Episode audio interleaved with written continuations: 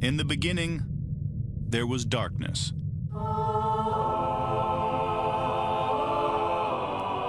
Then, there was Paul Brown. Paul Brown transformed the game. Hello, Paul Brown here. Welcome to the first ever International Browns podcast.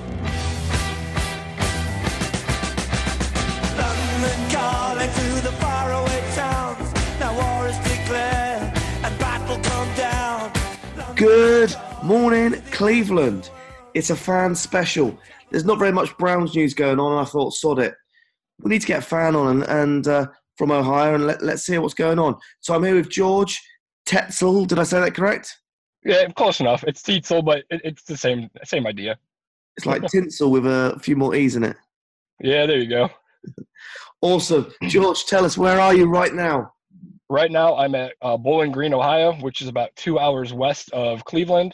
Which, fun fact, uh, that's how the Cleveland Browns got their colors. Uh, was from the Bowling Green State University Falcons, the orange and brown.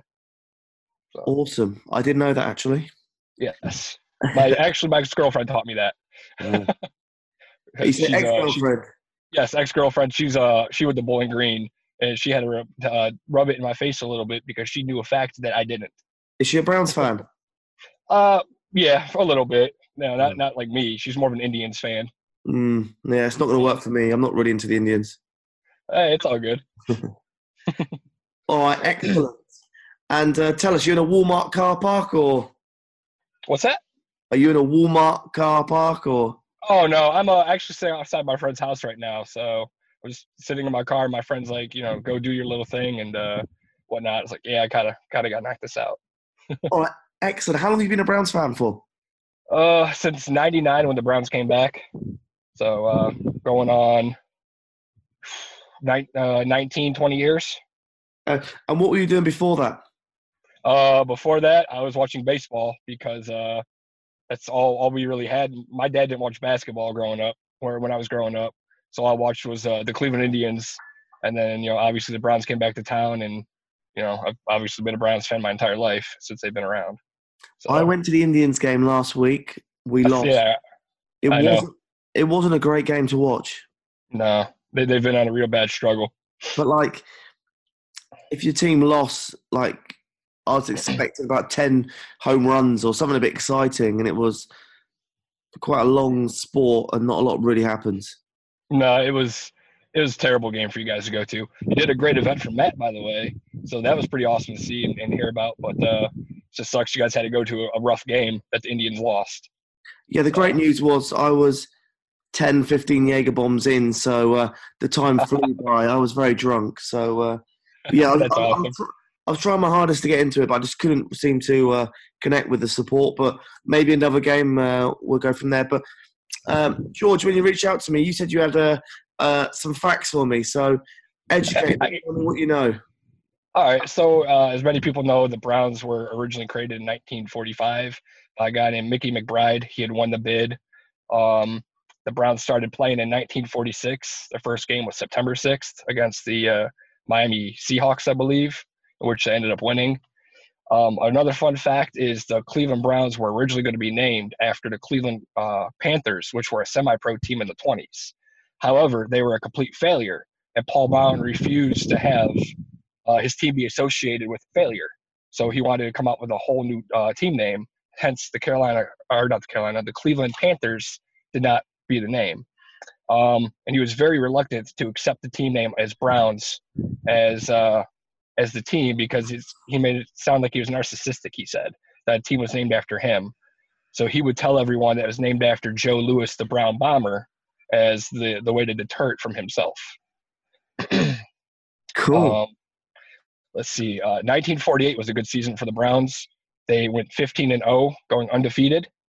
And in that time frame, they won three games in an eight-day period, flying from Cleveland to San Francisco back to Cleveland. Which you know, if you think about that, the time and, and energy it takes on your body to play three games in that amount of time, and to constantly be on the road traveling, that's that's uh, pretty, you know, gutsy. Um, another fun Hang on a fact. How does 15 and 0 work when you have to play each team home and away? All right. Um. So in the Double AFC back in the 40s when they they played. Uh, I think they played. There was I think six teams in the league or something like that, six or seven.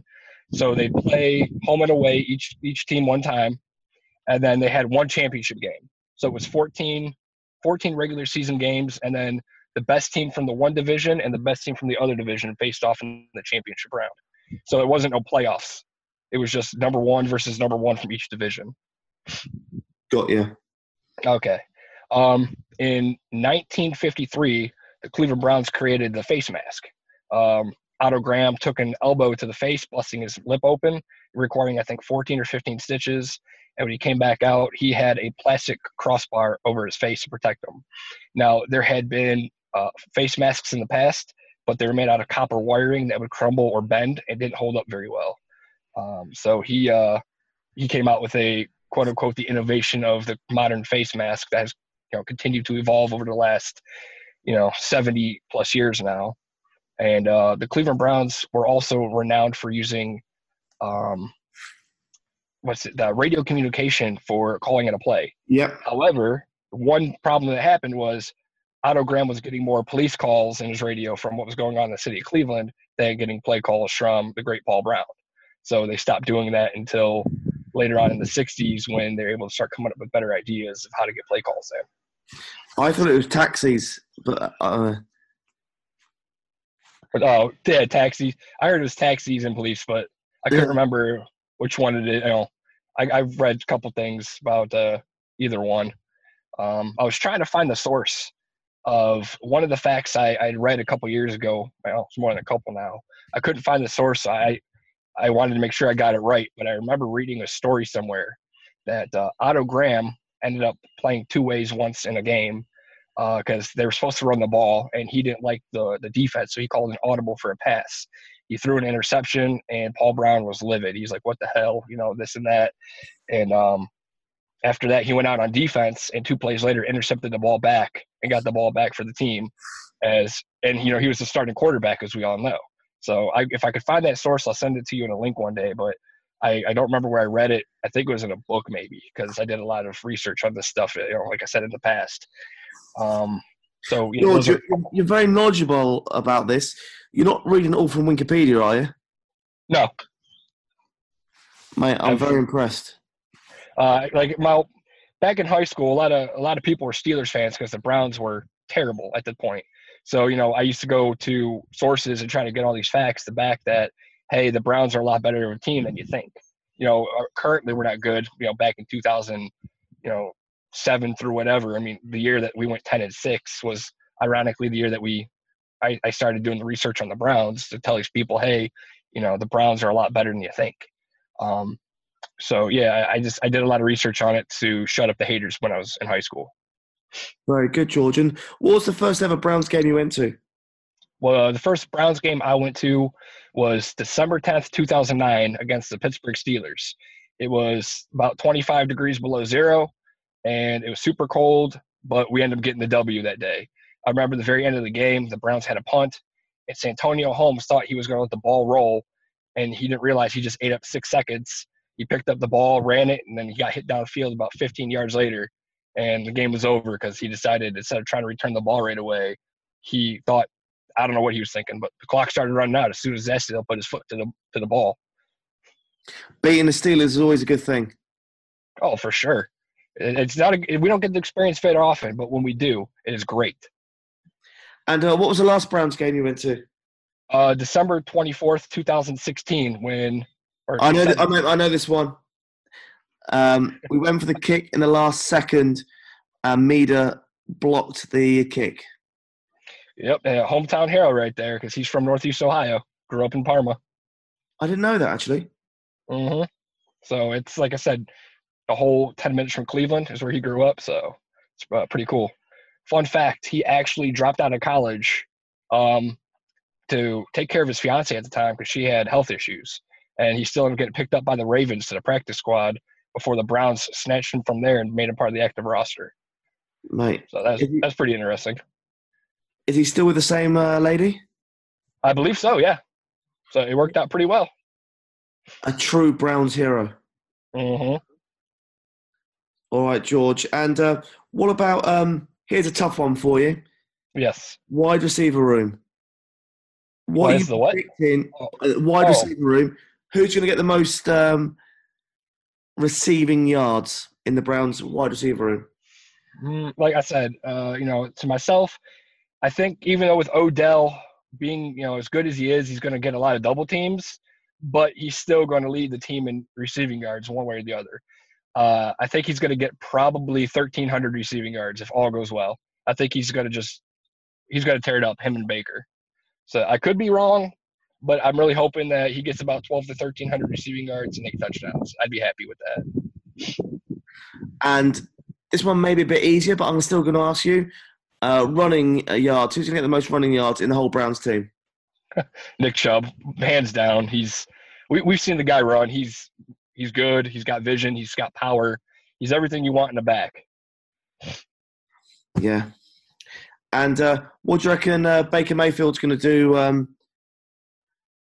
throwing, yeah, passing yards? Uh, I'm gonna say 3,800 passing yards uh, on 34 touchdowns. I, I've got high expect. I got. I mean, you got to remember he had what 27 last year in 13 games, breaking the record. So for a rookie, if he could get 27 in 13 and a half games, I think he could get 30 to 34 easy. All right. This is my second to last question. Five players that are going to get to the pro Browns players to get to the Pro Bowl. Odell, Baker, Chubb, Ward, um, Myles Garrett. Mate, you've gone easy with all them chop choices. You're not wrong. That's a lot of good choices there. All right, last question. Where's your favorite place in Cleveland for food? Oh, um, that's tough. I like to. I actually like going to North Olmsted. There's a, a bar and restaurant called uh, Fatheads. So they, they make their own beer. They've got really good food. Uh, it's a little bit expensive, but their sandwiches are huge. They're they're called headwiches because they're literally the size of your head. Um, it's one of my favorite places to go, and um, one of my favorite places to go just for like nightlife is uh, 16-bit. If you like video games and arcades, then they've got a video game arcade sitting out there in Lakewood. So it's a good time. I need to spend a bit more time in Lakewood. I keep hearing good things about it, so uh, I need to get out there. Oh, there's it's it's a gem amongst you know the rough. It's it's got so many different things to do. You know, whatever kind of bars you like, whatever kind of food you like, they've got something in Lakewood for everyone. All right, great. George, it's been a pleasure getting you on. Thank you for listening to the show. Thank Oh, you yeah. for educating me. And tell Mhm. everyone where can people find your details? Um, Facebook, you can find me at George Teetzel, and on Twitter, it's C O L B J two zero eight six. As I'm a Blue Jackets fan, I love hockey. Mate, So, yep. awesome. Mate, and hopefully we get to meet this year. Oh, for sure, man. Just you know, let everybody know when you're coming back to Cleveland, and I'll try my best to uh, meet up with you guys again.